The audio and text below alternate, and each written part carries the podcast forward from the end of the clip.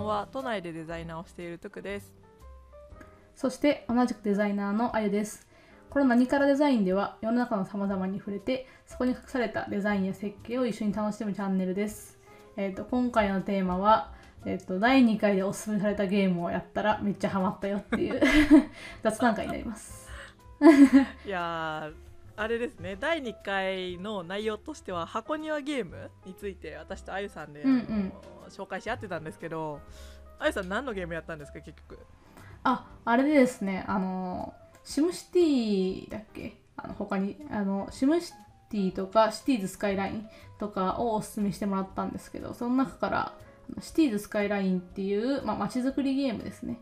をやってみました。うんうん。めちゃめちゃおもろい。し、まあ、奥が深いからその時間泥棒っていうのもすごく分かりましたね。いやーなんかあのーその回をね撮った後に早速あゆさんから買いましたっていう なんかメッセージが来てでなんか、ま毎日あの街こうなってますみたいな報告が来たんですけど あれ私よりハマってね、と思って、そう。あの5万人からがむずいっすねみたいなあのメッセージを送ったりしましたけど。いやーいいですね。なんか、うん。何が面白かったんですか？そうですね。まずはなんかその結構工夫のし合い違いがあるというか自由度がめちゃめちゃ高くて街づくりの。うんうん。あのなんか5万人ぐらいで止まるじゃないですかあのゲーム。うんうん。人口が。でそのよくよく調べたらその5万人には5万人以上になるにはその渋滞がひどすぎて人が入ってこれませんとかあと工業がもう発展しませんとかあと住宅街がままばらすぎてその人が集まってきませんとかいろんなその問題があってその解決方法にもいろんなその手段があるんですよね。その公共交通機関を作ってみたりとかあとはまあいろんなとこ発展させてみたりとかでいろんなその施策が打てる中でどの施策が一番優先度高いのかみたいなのを 考えられるっていう。なんだろう。あの課題解決の自由度の高さうんにうん。めちゃめちゃハマってしまいました。いやーそうですね。あのーそのうんゲームの、まあなんだろうな。あのー成長グラフって多分どのゲームにもあるとは思うんですけど、私的にもやってみた時に大体あのー始まった時ってめちゃめちゃ人口増えていくぐんぐん伸びていくんですけど、なんか5万人になるとあのー需要いろんな区画例えば住居の区画だったり、うん。商業施設の区画だったりあとはあの働くような場所の区画の需要グラフがなんか安定しちゃって何作っても増えていかないし、人が入ってこない状態になっちゃうんですよね。でうん。っていうのが、まあ、街のなんだろうないろんな要素がもうあの成熟し始めちゃったみたいなうん状態になるんですけど、なんかあのあゆさんがその中で取った施策って何ですか？私はですねあの街のほぼ全域に公共交通機関を敷くっていう、おお地道。うん、地下鉄を敷きましたね。でもその地下鉄が一番いいなと思ったのはまあいろいろ試していてその1区画にその地下鉄を引いてみてもう1区画はそのし道をめちゃめちゃ広くしてみてみたいないろいろやってみたんですよ。うんうんでその中でその公共交通機関を敷いたところが一番その数字が良かったというかなんか一番利用率が良くて改善もすごく見られたのでそそれをその街全体に敷いてみることにしたみたいな検証プロセスを経てあの敷いていったんですごいやってる感というか達成感うんうん。がすごくって、もうアドレナリンが出まくりました。えー、いいですね。なんか、うん、私とかはもう面倒くさすぎてただひたすら道を広くしていくみたいななんかはいはいはいはい。の農師作業をそうしてたんですけど本当うんに、うん。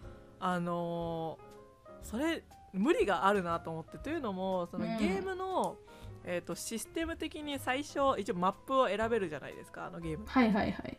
であの基本一つマスっていうかそのマップの中のいろんなマ,、えー、とマスに分かれてるんですけど一つうん。マスが、えー、と最初のスタートになっていてで大体うん。外部とつながる要素っていうのが高速道路の一本みたいな感じなんですよね、うん、はいはい。大体。で、うん。それから人が入ってくる流入してくるのでもう最初は道路引くことしか人が入ってこない。から、ね。どんどんなんか 道路が増えてってでもそのうん改修とか改善しないとだんだんなんか道路が負債になっていくみたいな。うんうんうんうん。状態になるんですよねあれね。うん、できることが増えていくからいろんなものを使ってその分散させていかないとその1個は、まあ、今回の場合は道路がボトルネックでどんどんどんどん街が停滞していっちゃうみたいうな、ん。あのこれをやれって言われたのをやるだけじゃない面白さがね、うんうん。ありますよね。そうですね。多分5万人っていうところがハードルで、そこまではややれって言われたことをやっていくだけで増えていくけど なんか急に止まる、でその先うんうんうん。は自分で試行錯誤しないと本当にあの成長しないんですよねあれね。はいはいはい。ですね。あの面白いのがめちゃめちゃリアルだなと思ったところなんですよね。うんうんなんか物事大体そうじゃないですか。なんか最初に、まあ、デザインも結構そうなんですけど最初に作ったものって人が使われ出すとあやっぱりこういう使われ方はしなかったなとかここは結構人が集まってきちゃうんだなとかいうのが分かってきて、まあ作り直すとまた新しい大きい人を含めるものになるみたいな、うんうん。そのものづくりのプロセスとしてすごくリアルだなと思ってであの補修が必要になるところが逆にそのデザインをする身として面白かったりしました。確かにね。本当、うん。あのそのなんだろうな。変化に対応していくみたいなところって多分いろんなものづくりにおいて必要な視点というか、うん、で私たちの場合はねサービスデザイナーとか UI デザイナーとしてお仕事されてるんですけど、なんかこう、あゆさんから急にメッセージでなんかこのゲームはなんかめちゃめちゃ UI デザインみたいみたいに言われて はいはいはいそどういうことですか？う そうあの徳さんにいやこれ事業会社のデザイナーこれじゃないっていうのをもうひらめいて深夜に Slack で送っちゃったんですけどあの私たちがやってることって私はそのなんだろうなあの社員数が150人ちょいいる、えっと、会社で、まあ、一つのサービスをみんなで作ってる150人でみんなでやってるんですけどそれでやってることってその1万人が使ってた頃に使ってた機能とか10万人が使ってた頃に使ってた機能とかっていうのが今のその人数だと耐えきれなくなってきたりとかあとはそのちょっと動きが悪いど動線というか滑らかにその機能に行けないとかあと新しい機能が必要になってきたそろそろとかいうのを補修して補修してより良いもうあのサービスは存在してるんだけどより良いそのサービスに向けてどんどんどんどん補修していくような作業なんですよ。それにすごく似てるし私がその仕事を面白いと思ってるポイントがもうゲームに詰まっていて。もうシティーズスカイラインが好きな人はもう UI デザイナーめっちゃ好きだろうな。特に事業会社のデザイナーはと。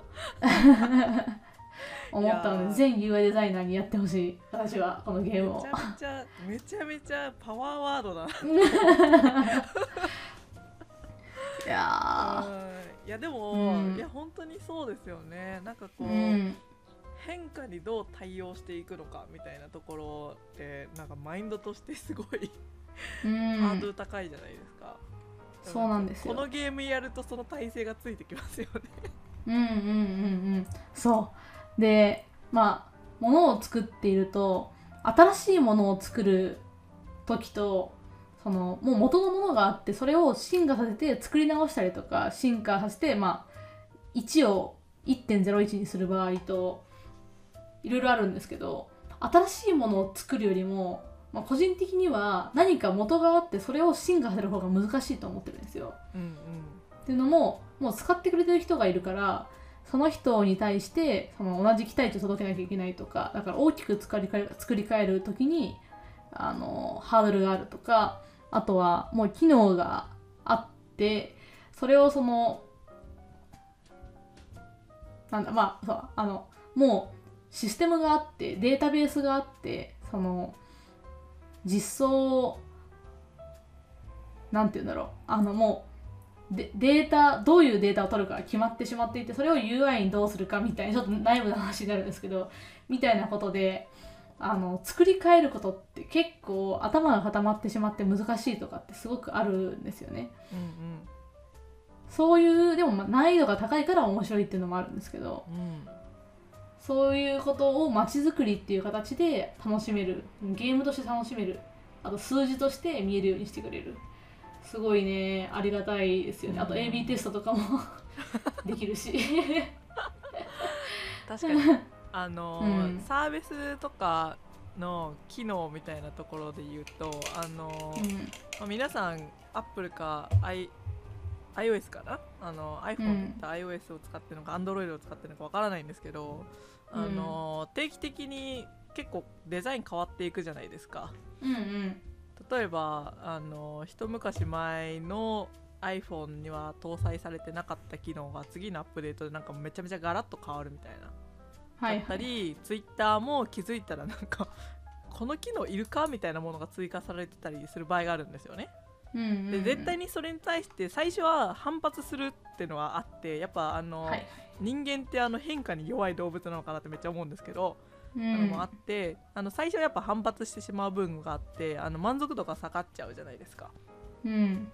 ただ、えっと、実は使っていくとあれ？便利じゃない？みたいな感じで、うんうんうんあのーグラフ的に見ると V の字回復するんですけどなんかその,、あのプロセスもちゃんとこのゲームの中にはあって例えばさっき言ったような道路をじゃあ回収していくときにあれここの道路いらないなとか思った。一応あの消せるわけなんですけど工事して、ただその、それを行うとその付近の人の幸福度が下がるっていうのがあって。あはいはいはいはいそう。はいなんかい施設のあの場所を買いたいとか思っててもあのやった瞬間にそこら辺の住民めちゃめちゃなんか怒ってるみたいなうんうんただそれをやんないと現状変わらないっていうのはあるからあの、うん。現状維持するかそれとも最初のちょっとの反発を我慢してより良いところより良いえっ、と街を目指して回収を行うのかみたいなところももこのゲームでは体験ができるなと思いましたね自分は。そうなんです。あの決めるところが一番大変なんですよね あの現状維持で満足すればまあそれでいいんですけどそうじゃなくて大きくするということを選ぶんであれば何を決めるかっていうことなんですよね。うん。そこが難しいんですよね。仕事か？仕事。仕事だわ。うん。いやー本当になんかあのー難しいですよね。あのいろんな変数あるし個人的にはあの教育、うんうん。あのースカイラインの中で教育館っていうのが教育機関っていうのが、うん図書館と小学校と、えー高校うんと大学っていう風にあの分かれていてざっくり。はいはいで、まあ、大学を出た人が増えれば増えるほどあのーなんだろうな大きな、あのー働き働く場所が増えてそうすると税金をたくさん取れるっていうのがあってうんうん。だからあの理想は大学を出る人口をめちゃめちゃ増やしてそういったところで働く人口を増やす。そうするとあの回収できる税金が上がるっていう仕組みがあるんですけど、うんうんそこまで持っていくのめっちゃハードル高いなと思ってそれこそ大学行くためにまずはあの小学校行ってで小学校に高校行ってで大学に行くっていう風な、あのステップがあった時にまず小学校をどれぐらい建設するのかみたいな。はいはいはいはい。であの少ないと遠い地域の人はあの来れないっていうのがあってそうなった時にうんうん。バスをね配置しないといけないみたいな。そうなんですよね。あと混むし。あの人の移動を作ると混むんですよ。うん。混むとその資材とかを運ぶあの工場に燃料とかを運ぶトラックが通れなくなるんで売り上げも落ちるんですよね、とか。その工場がうまく動かなくなっちゃうからそういったところを人の流れっていうのをいいろんなそのところの利益を考えながら設計するといううんうん。システム作りみたいなことをやらなきゃいけないんですよね。そうなんですよね。なんかあのゲームの中のユユニークな機能としてえっと、うん。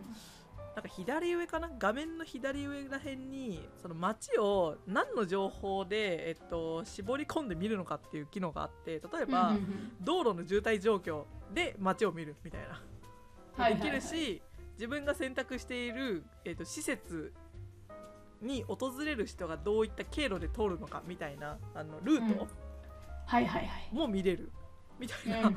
いろんななんか、うん。あのー絞り込みができるんですけどあゆさん的にうん。あれ、めちゃめちゃめちゃめちゃ良くないですか？あの超楽しくないめっですか？ちゃいい。あのあれああいうあのデータ取るのめっちゃ大変なんですよ。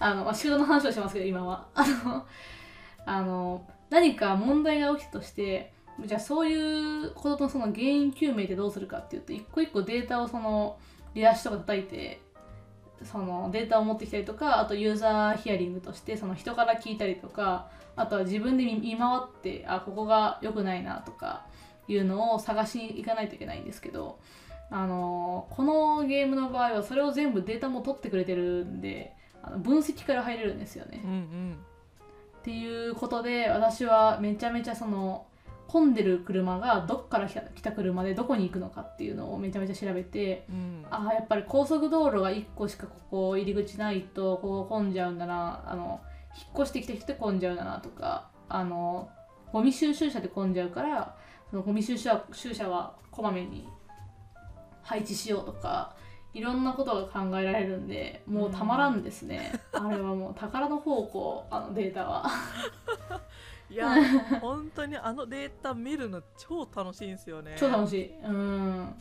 なんかなんかあれをポチポチあのタップするだけですぐ切り替えてくれるしうん。で最初はねあのあまり意識しなくても、まあ、ゲームできていくんですけどそれこそさっき言ったその5万人っていうハードルになった瞬間にあれを意識しないと 本当に街が,、うんね。街がね変化しないっていうのがあって、うん。そう。なんかいやそう思ったらねあの体験設計をしたい方とかはもうあのとりあえずスカイラインやりましょうっていう。うん、あのすごい勉強になるなと思うし、まあちょっと、まあ、遊びとしてもそあの体験設計的な仕事が好きな方は遊びとしても楽しめるかなと。うん。思いますね。いやー本当ですね。なんかこう、あのゲームって、えっと、結構前に出たかな。でもそれでも今でもやってる人は結構多くて。で、うんうん。皆さんモッドって呼ばれる拡張データみたいなものをユーザーが好きにこう作ってプラットフォーム上で共有し合えるんですけど、なんかうん。すごいユニークなものを投げてくれる人がいいたりしてそうなったら、はいはいさらにゲームが変化していくんですよね。例えば私が入れてたのは、交差点の信号設定ができる やつを入れてて。おおはいはいはい。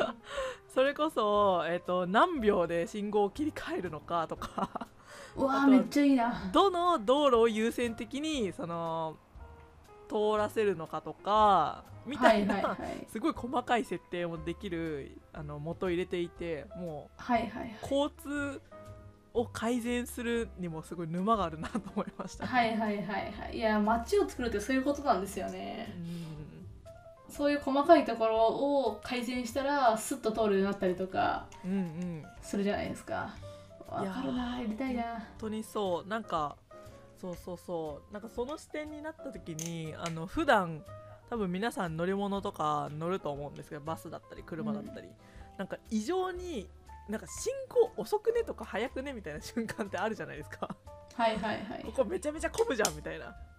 うん。みたいなところをあのなんとなくしかこう捉えないかもしれないんですけど日常生活。なんかいざこういったゲームやった時に、待ってどこで詰まってんの？みたいな。うんうんうんうん。こう視点になってなんかすごいねあの改善したくなりますねリアルの街も。うん。うんうん、いやわかる。あの私のもう近くのあの横断歩道がめっちゃ遅くてここ ここをやりたい。あとここのせ狭さをこのど道路広くしたいなとかずっと考えてました。シティスカイラインやった時 ここトラック多いじゃん。トラック多かったら3車線ですよ。とか。ねえ本当に。ああれはね本当に面白いですよね。うんですね。あれですか？あのあゆさんは何でやりました？ゲーム機は。私スイッチなんですよ。でスイッチまでスイッチで7万人とか8万人ぐらいまで最後行ったんで、うんうん。もうもうめっちゃ熱いんですよスイッチが 熱々になって多分スイッチのあのスペックだともう結構限界が来てるので、あのあと最も入れられないんでスイッチだと。そうですよね。うん。PC 買いたいなと思ってトゥクさんにおすすめの PC を教えてもらいました。もうゲーミングパソコン買うしかないですね。なんかそうこう20万用意しましたよ。おおもうガチだ。うん確かにねこういったまあのシミュレーションゲームはあのぜひパソコンで遊んでほしいですね。やっぱスペックがあるだけで実験できる範囲がさらに増えるので。そう。スイッチだとねあの近寄れる範囲とかもやっぱり、まあ、あのマシンのスペックスペックのせいで、うんうんうん。あの全然近寄りの最後の距離が違ったりとかあと人の描写とかも違ったりするんで、はいはいはい大きい画面で PC でいいマシンでやった方が絶対いいなと思いましたね。うん、確かに確かに。あのさらに面白いプラグインで本当これ多分スペックがないと難しいんですけどあの、はいはい。乗り物とかそこの人間の視点になれるプラグインがありまして。あそれやりたい自分が作った街の中で過ごしているあのうん。人間たちの視点になれるんですよ。はいはいはいはい。えエモ？みたいな。な。いや私が引いた地下鉄に乗りたいんですけど。そうそう。実際に見れるんですよね。まああの地下鉄は真っ暗なんですけど多分。はいはい。ああ地下地下だもんな。そうそう。でもねあのそうそういったモッドとかもあったりして本当に、はいはいぜはい。ひパソコンでやったらなんかゲームゲーム実況したいですね。もうもはや。したい。はい。まあ、はいっていう感じでなんかあゆさんの実際にゲームやってみたの感想のなんかねことをお話ししてきたんですけどあゆさん的になんかこのゲームはなんだろうなやっぱスイッチから始めるのがいいんですかね？そうですね。あのプレステとか PC とか持ってない方は私はスイッチでも結構8万人まで楽しく遊べたので あの5万人の壁っていうところはスイッチでも体感してくれるか体感してもらえるかなと思うのであのスイッチしか持ってないって方はあのスイッチで。でうん。プレステ持ってるって方はでも絶対プレステ PC 持ってる方は絶対プレステ PC でぜひやってほしいので、うん。まあ、体験設計とかそういう事業会社のあの時間軸の長いデザインをあの回収していったりとかやるデデザインが好きな方はぜひやってみてほしいなと思います。うんうんうんいや本当ですねぜひ遊んだらあの皆さんの感想も知りたいですね、うん、ですね。そう何かデザイン何か始めたことがあったらぜひ教えてくれたらめっちゃ喜びます。ぜひぜひはいじゃあそんな感じで話してきましたが、はいじゃあ終わりましょうかですね。はいじゃあデザイナーのトゥクとあゆでした。バイバイバイバーイ。